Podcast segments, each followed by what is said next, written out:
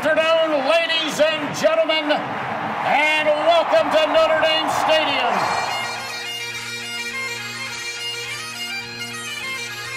Zbikowski trying to get to the outside. He has blockers in front.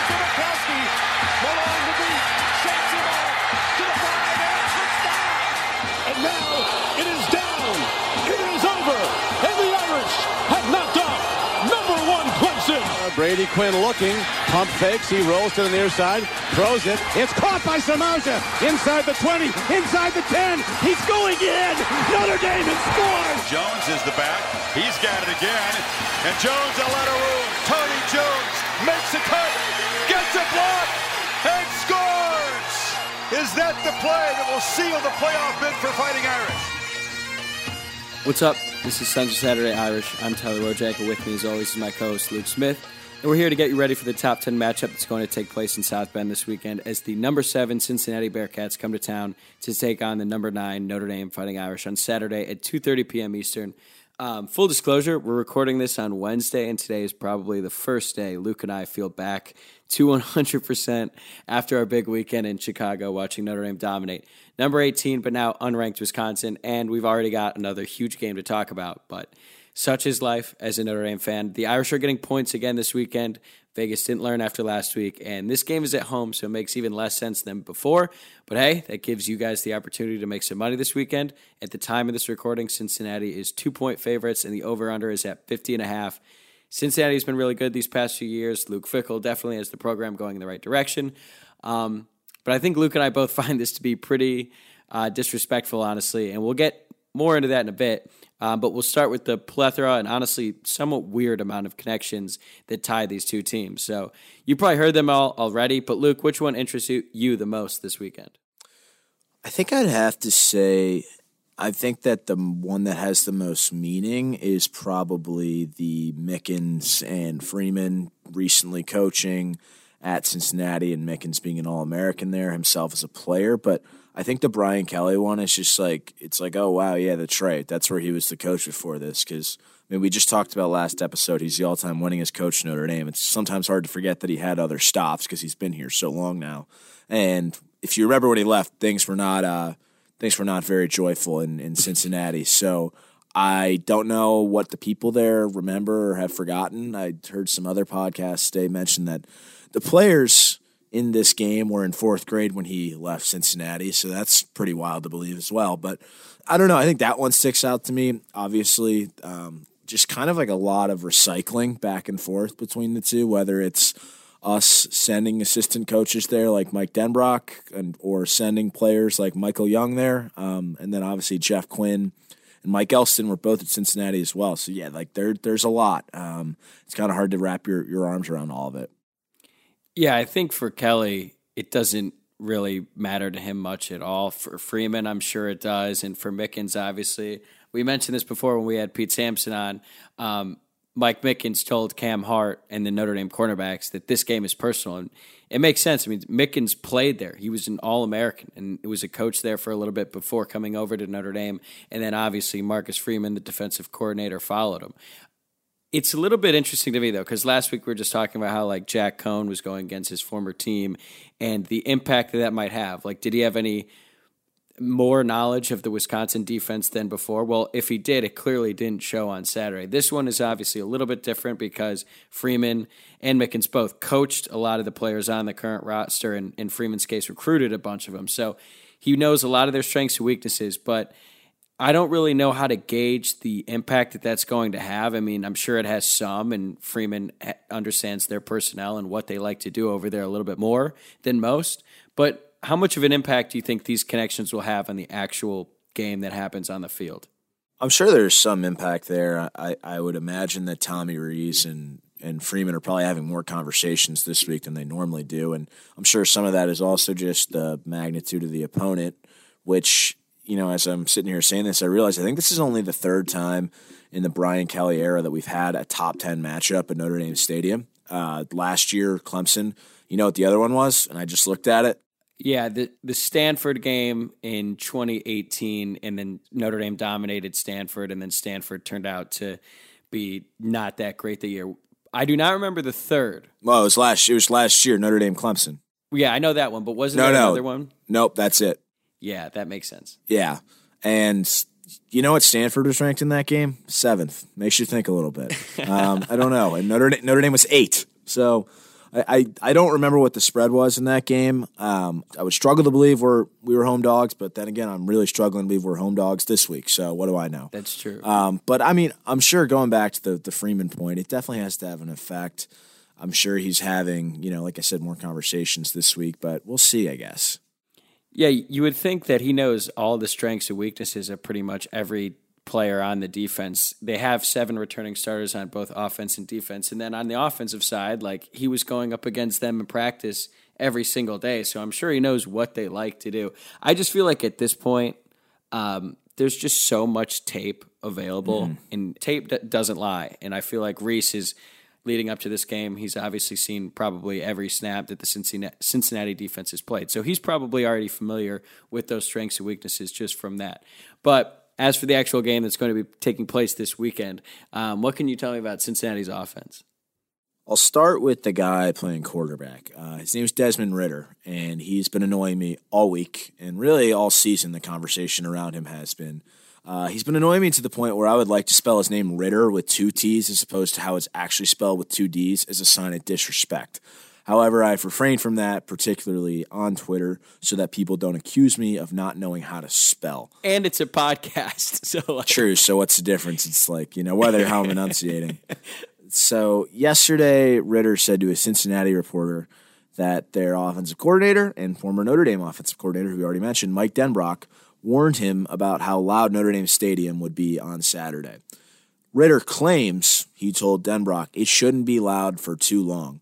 While typically I would commend this sort of attitude, uh, this man is the, the quarterback of Cincinnati. Like, p- pipe down, Sonny. I, I also find it hilarious because, one, Mike Denbrock has seen quite a few games inside Notre Dame Stadium. I think he knows what he's talking about. And two, the offense Ridder leads had five false starts on their first Yeah. seven drives in Indiana. Yes, at, at Indiana, who had already had their the doors blown hostile off. environment. Yeah, that's his team that already lost to Iowa by 30 or whatever it was. So I'm sure the noise won't impact you at Notre Dame Stadium. Also, when the Irish are wearing green. So he must not have heard about that. I don't know. Uh, the Irish are wearing green again for those who didn't know. But anyway, so that's why he's kind of annoying me and just I don't think he's very good. But as for his game itself, um, he's okay. Like a lot of people have been super high on him. He was a two star recruit coming out of Louisville St. X, who I'm sure you have some feelings about. Um, and he chose the Bearcats over his only other offer of FCS Eastern Kentucky.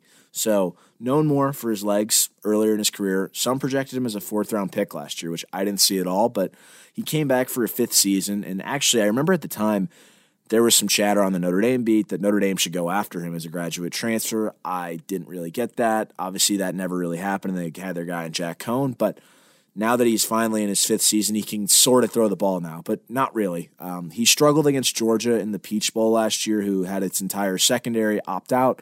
Somehow they get more credit for losing to a skeleton George team minus eight starters in a meaningless bowl game than Notre Dame does for actually beating number one Clemson minus Trevor Lawrence. So that's another narrative that kind of annoys me about this, but whatever. And as for Ridder, like he's also struggled throwing the ball against Indiana. He averaged 5.8 yards a pass, and he only completed 55% of his passes. Some other struggles they have are, are turn, turning the ball over. They've had six already this year. Ridder's got two of those picks.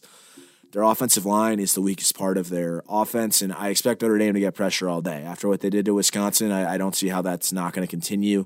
Cincinnati, going along with the team from the Wisconsin game, they're 85th nationally in third down conversion percentage. They went 4 of 14 on third down against Indiana. As you will recall, Wisconsin went 1 of 14 on third and fourth down against Notre Dame last weekend. Ridder himself on third down completed less than 50% of his throws, and he just seems rattled under pressure. A lot of his game is trying to get the ball out quick, and I think Notre Dame's just going to be able to get him with four man pressure. And once he kind of sees some pressure and starts seeing some ghosts, he'll get that ball out even quicker and be a little bit more flippant with it. Um, you know, I've talked a lot about Ridder. There are other players. Uh, they have Alec Pierce and Michael Young at receiver. Michael Young, he who was last seen in a Notre Dame uniform, fumbling on a kickoff against USC with the wide open path for a touchdown. Quit the day before the Michigan game. Uh, those are the two big receivers. They do have a pretty good running back who transferred in from Alabama, Jerome Ford, and then the other kind of big NFL prospect is at tight end and Jeremy, or sorry, and Josh Whyle. Um, and you know, I, I kind of mentioned a, a host of weapons there. They're pretty balanced between passing and running. I do expect them to try to get Ridder's legs involved early on with some design runs there. And Notre Dame on the other side, I think, should probably sit in its base defense for most of the game, probably playing nickel on third down. Like I said, Ridder relies on getting the ball out quick. And if Notre Dame's getting at him quite a bit, I'm hopeful that'll make it even quicker and then that'll just kind of rattle him. And I guess kind of the last point I'll make here on this Cincinnati offense, which kind of has some misleading numbers based on what they did against uh, Miami of Ohio week one, and then they kind of struggled for a half with Murray State week two, and then the Indiana game they went down fourteen nothing and, came back and obviously won the game by two scores, but did have their share of struggles. The last piece I'll make is Brian Kelly compared Ridder to Bryce Perkins from UVA, and in a lot of ways, I, I could see this game going the same way that one did. Um, since he comes out hot, I mean, you've seen the quotes they made all week, and I could see them maybe even getting to an early lead, but by the second half, Notre Dame's defensive line just takes over and starts dominating, and the Irish pull away. Like I think there are some parallels to that game. Um, I'll get into that more later, but I thought that that was an interesting comparison because one, I think that Bryce Perkins had a lot less to work with than Ridder does at Cincinnati, and I think he was better than him. But um, I thought it was an interesting comparison. Are you prepared to go on record and predict a cumulative amount of turnovers that Ridder will have this week, considering you were one off your prediction of six last week with Graham Mertz. Uh, yeah, I, I, think a little bit more highly of Ridder than uh, than Graham Mertz. Um, I'm I'm I'll say two. I'll say two two turnovers. Like I said, they've got six through three games. That's not great, but um, I, I, think two, probably one pick, maybe two. But I'm I'm, I'm counting on two turnovers. The conversation around Ridder is really interesting to me because, like you said, he had two offers coming out of high school, had no hype around him, went to St. X, which, as you mentioned, is a school in Louisville that I can't stand. And basically, like now, people are, some are extremely high on him. I don't get why. In, I'm, I'm thinking of one example I was listening to before the season. I think Trent Dilfer was on Ryan Russillo's podcast, and Trent Dilfer runs the Elite 11 program, which is um, if you're not familiar, it's where like top quarterback recruits in the country come together and it's a competition every year. And then a lot of current star college quarterbacks go back and um, interact with these guys. And basically, it's a who's who of quarterbacks and scouts and things of that nature.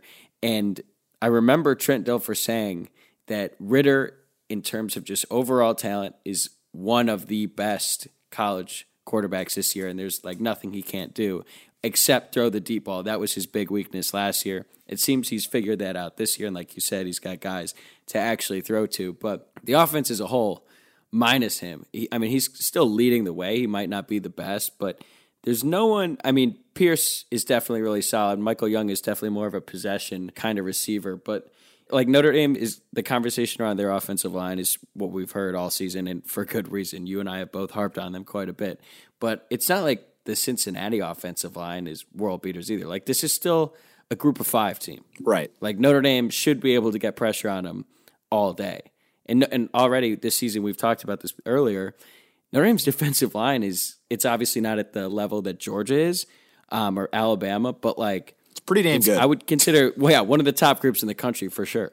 Yeah, and they're just so deep. Like I think when you have a group that deep that just keeps coming at you and you're not used to seeing a defensive line like that, like it can take a toll on you. It's because it's just waves upon waves. Like Pete talked about it in the last episode. Early in the Brian Kelly era, it was not uncommon to see guys getting 80 snaps at D line. And now the way they're split, split out so evenly, I think that only helps you as the game goes on. You got guys fresh coming in and just going after the quarterback all game.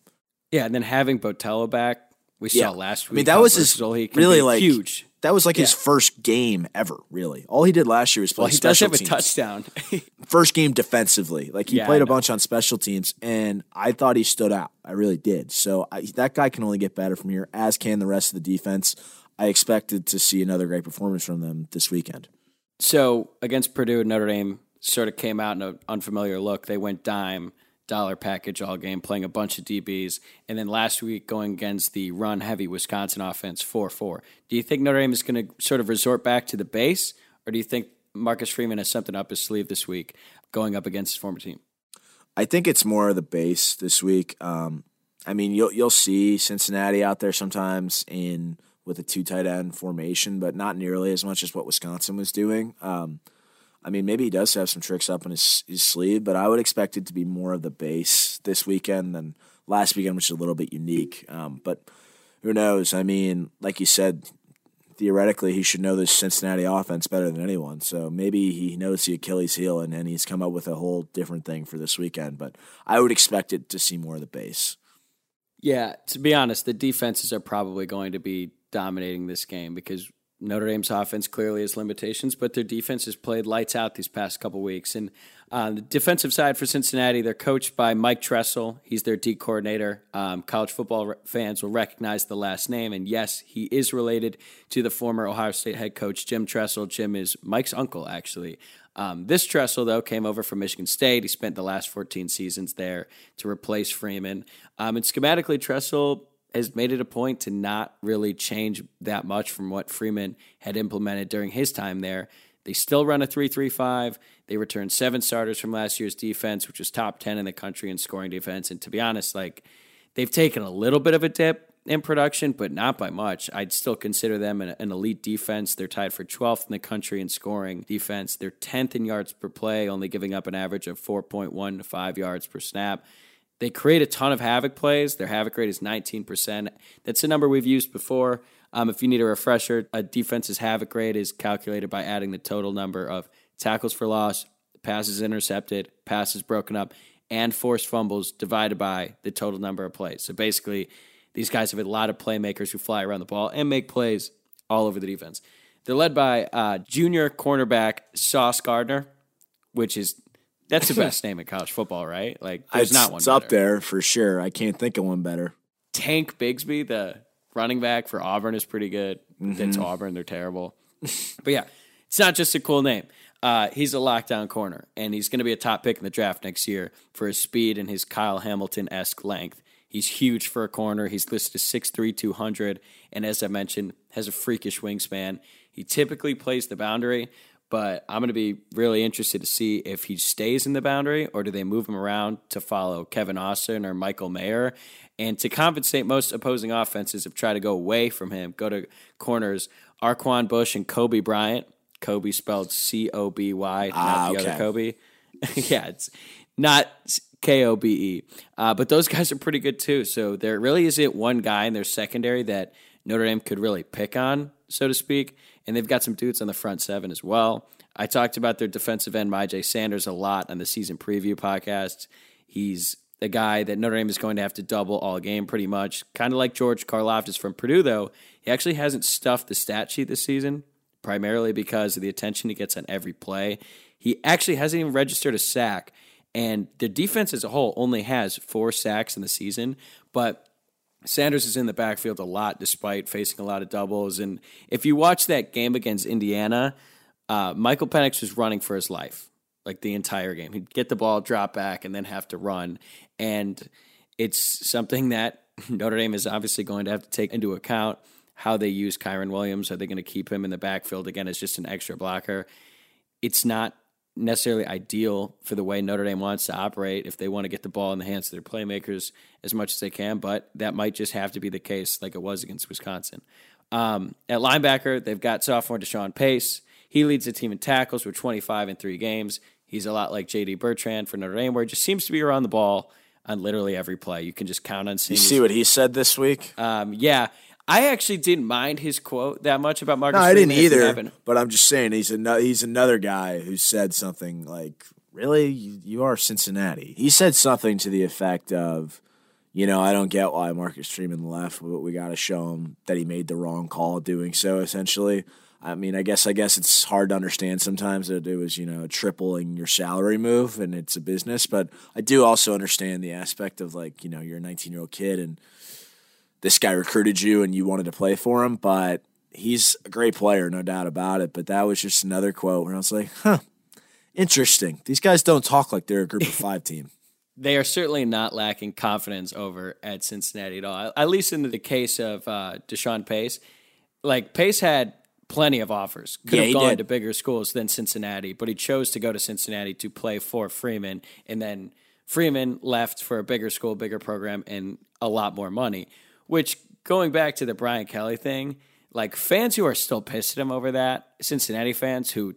To be fair, I didn't really know. There's a whole lot of them. I've got one friend who's a Cincinnati fan. I think it's pretty. I think it's a pretty rabid fan base, honestly. Actually, Really? Uh, yeah. I mean, when Ohio State is only like an hour and a half away. there's kind of a lot of history there. Although I say that, do you know what the score was the last time we played Cincinnati and what year it was in? I do not. Notre Dame last played Cincinnati on October 26th, 1900, and won 57 to zero. Well, how could I forget that one? Yeah, I mean, I don't know. It was only quite some time ago, but Was it even um, football back then?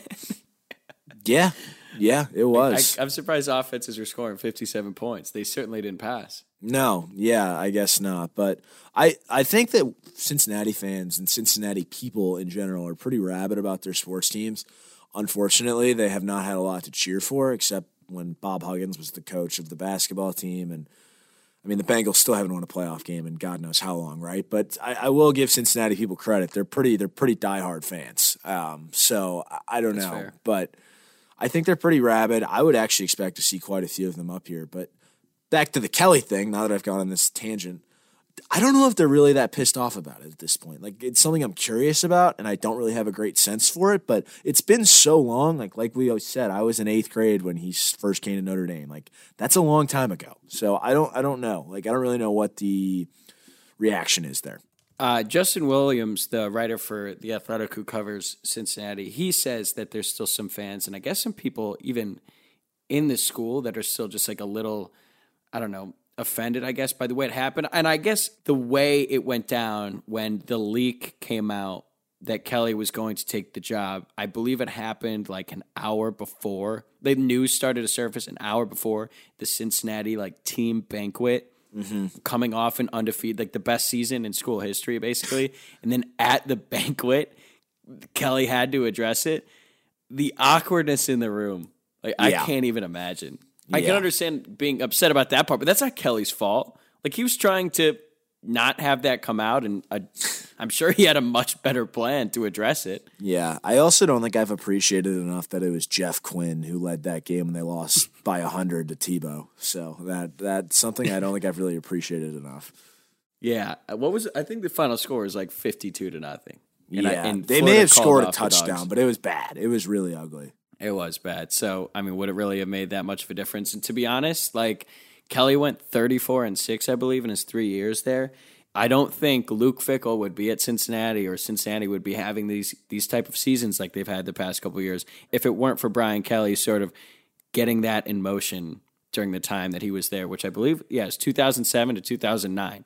And I know it's been a while, but he sort of got the ball rolling into what they are now. Yeah, no doubt. And also, I mean, as much as I've given Ridder grief, like Zac Taylor, the now head coach of the Bengals, is the guy that scouted him out of high school. He was the offensive coordinator for Cincinnati at the time and basically told Tommy Tuberville, state senator, uh, we don't want anybody else besides this guy. So took a flyer on him. Obviously, it's worked out pretty well for them so far. But Yeah. As for how Notre Dame is going to attack this defense, um, Cincinnati did give up 152 yards on the ground against Indiana. Um, and the Hoosiers had so much success that Cincinnati actually was forced to switch to a four man front to try to stop it.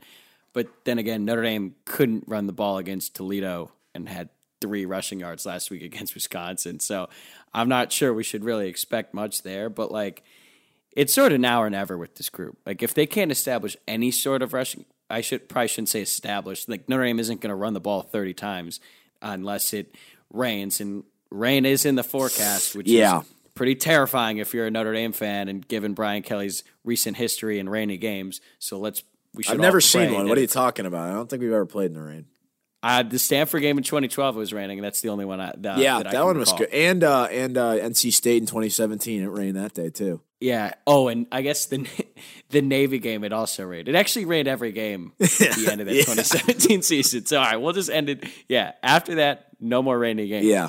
Um, but you have two of the best running backs in college football. You you have to be able to get like hundred yards in the ground eventually. Like if this is a weak weak spot in their defense, like I don't even care if 65 of those come on one play, but like come on. Anyway, Right. who knows who's going to be the quarterback for Notre Dame? To be honest, at the time of Yeah. us recording this, like we haven't even mentioned it yet, but Jack Coan a- appeared to have been in full pads practice Tuesday, but we're probably not going to get any true indication on his availability until probably Notre Dame's first offensive possession. He might even go out there and start, but you'll know right away if he's going to be able to move or move on that ankle, which appears to be hurt. Tyler Buchner's status is also in question as he's recovering from a ha- hamstring injury that he suffered against Purdue. So maybe by just process of elimination, Drew Pyne could be the starter. So, given that, if Notre Dame's running out their third string quarterback, I don't think you're going to want to throw 50 times a game, especially if it is in the rain. So, I don't really know how Notre Dame's going to attack them. What Notre Dame does have is some elite skill players. So, I think you just have to put all your trust in Michael Mayer, Kevin Austin, Kyren Williams, and, and even Braden Lenzy to make plays because Lenzy hasn't had that many catches, but he's extremely athletic and has actually been able to get open. And I'll want to talk about him more in his bit here. But you basically just have to trust your guys to make plays against their guys because although Cincinnati has some dudes, Notre Dame has more talent, top to bottom. It's like basically the inverse of when Notre Dame goes up against like the Alabamas. Notre Dame has really good guys, and Alabama does too, but Alabama has more depth. Notre Dame is actually in that position now where, don't get me wrong, Cincinnati has some dudes that are NFL caliber players, but Notre Dame is just as much as those guys, if not more, and then more depth. Yeah, just like they were last week, and we saw how that shook out. Exactly. All right, you want to get to uh, some predictions? Definitely. So I'll say I was considerably more worried about this game going into the Wisconsin game. In fact, I was not really worried about Wisconsin at all, as I'm sure that came through on the podcast, but this one worried me, and I think I alluded to that. Then Notre Dame's defensive line did what it did last weekend. And like I said, Cincinnati's offensive line is the weakest part of its offense. I know people are high on him. I still think Ridder is very suspect and will turn the ball over Saturday twice. I'm going to go back to that Bryce Perkins comparison. When Brian Kelly made that comparison, I thought two things. Like I mentioned, one, Perkins is a lot better than Desmond Ridder and had less work, less to work with than he does now. And I also thought that game against UVA could be exactly how this week's game goes. Do you remember that one? So, like, UVA actually led at half, 17 14. Yes. And then Julian Okwara just went berserk and had like Exactly. sacks. And there was a, we were just forcing a fumble every play. UVA was 4 0 going into that game. It was their Super Bowl. They came out with their hair on fire. Perkins made some incredible plays in the first half, actually. And then Notre Dame's defense simply took over with superior talent in the second half against a pretty battered offensive line. Defense ended up with eight sacks, five of which came in the second half. Also had three fumbles forced in the second half and returned one of those for a touchdown. That's quite a lot, although perhaps maybe not as much as last week. But, you know, that said, I do think Notre Dame's physical dominance over Cincinnati's offensive line is not being talked about nearly as much as the other side of the coin. We keep hearing about Notre Dame's offensive line and how bad it is. We keep saying it too, but at the same time, it is a it, Yeah. we're certainly responsible for they. Like, Yeah. it's very much us as but well. you're kind of ignoring the other side of it, and that's uh, the bigger thing for me. So ultimately, I think that's the difference in this game. As this defense gets better and better each week, the only two things that are giving me any pause in this game are what you kind of just talked about: the health of Jack Coan and Buchner. Kelly obviously sounded more promising about Buchner this week, but I just don't know what to believe here. It seems like every time he's talked about an injury, it's been worse than what we thought it was. Like with Blake Fisher, no mention of Heinisch or or just avoiding the question. Coan after the game Saturday sounded fine, and then Monday sounded a little bit worse. So I really have no idea what their status is, and that worries me. While I understand why some fans are pushing for Pyne or Buchner, I really don't like the idea of a young quarterback making their first actual start against the Cincinnati defense. That worries me. And plus, I, I do think Coan was pressing last week, and I'm kind of, even though people are pointing out some good things that he's missed some throws, takes some sacks. Like I still think he's their best option out there. I really do. The other thing that's holding me up, the weather. I'm seeing 81 in thunderstorms right now. That sounds a little bit too South Florida, Florida esque, to be honest. And I don't want to exit the stadium five separate times, as somebody alluded to me earlier today. They made that joke. And for a team that can't run the ball, that forecast is not great. So we need that to change. In yeah. closing, I'm going to say this. At the end of the day, Notre Dame has won 26 in a row at home. The last loss was to the eventual national runner up Georgia Bulldogs in September 2017. Brian Kelly is not losing to his former employer. I've done my best not to disparage Cincinnati as a group of five team, but to get points to them at home is just quite frankly absolutely disrespectful. It's disrespectful to Notre Dame. I think that just lights a fire under this team's ass, and they didn't even need that because they're so much more talented. And in this program that just keeps on winning, does it again. I like I said, I think they take over in the second half. I'm going 30 to 17 Irish. Okay. Yeah, everyone needs to do some sort of rain dance or pray or I don't know. We can't have any rain. If it's rain, it needs to be light. It can't be like a downpour that eliminates a passing game. But um, look, in our season preview podcast, I picked Notre Dame to go 11 1 with the lone loss coming this weekend to Cincinnati. At the time, I thought Notre Dame would be coming off a big win against a much better Wisconsin team, not in the sense that they're better than Notre Dame, just better than what they actually are. And that might have taken a lot out of them and could put Notre Dame in a position for a letdown against a Cincy team who is literally playing in their Super Bowl this weekend. Like, this is the biggest game, really, in their program's history. Um, and if I'm wrong, then I'm sure a Cincinnati fan will probably correct me. But after these first four games, the trajectory of this Notre Dame season is not what I expected or you expected, really any of us expected, other than that they'd be 4 0, which they are. Uh, but they really seem to have found something in the fourth quarter of last week that I believe will carry over into this week and beyond. And I expect Cincinnati to come into this game with their hair on fire, like the term you used, and come out hot. Uh, they could score on the first drive. They're coming off a bye, so they're going to be prepared. I definitely don't think they're going to have five false start penalties like they did against Indiana. And if they do, then like, what the hell, Fickell? like that's that's on you, man. If you try that again in a loud environment and just uh, or the team is just simply incapable of handling uh, a loud crowd. And they might have some stuff in store that Notre Dame hasn't seen on tape. But once the Notre Dame defense is able to settle in, I think they're going to have a lot of success in containing Ridder and the Cincy offense. So I'm actually going to give you three predictions here for the price of one. Okay. One, whoever is playing quarterback at Notre Dame is going to finally connect with Braden Lenzy on a deep shot this week, and they're going to need it. Lenzy's been open. He obviously had that inexplicable drop against Purdue, but Rees keeps calling plays for him, and they're there sometimes, but they just haven't been able to connect. But I think they're going to this week, and I think it's going to be big. Two, Notre Dame is going to win this one 20 to 13 in a defensive showdown. And then after the game, three, Marcus Freeman is going to get a Gatorade bath for finding a way to shut down his former team, and that will be the difference maker in route to Notre Dame's fifth victory on the season. Yeah, I mean, we're we're a program. Like that's that's what we are. and Cincinnati is like I think the one foot down guys called them this. They said they're our farm system basically, and I kind of like yeah, that they're term, our AAA team. Yeah, like because I just I don't want to hear this. Anybody in their right mind is not picking Cincinnati at a spot that Notre Dame has not lost a game in over four years. It just doesn't make any goddamn sense. But like I said, thanks to the points again, Vegas. I'll gladly take them, and I'll go laughing to the bank. So thank you. All right.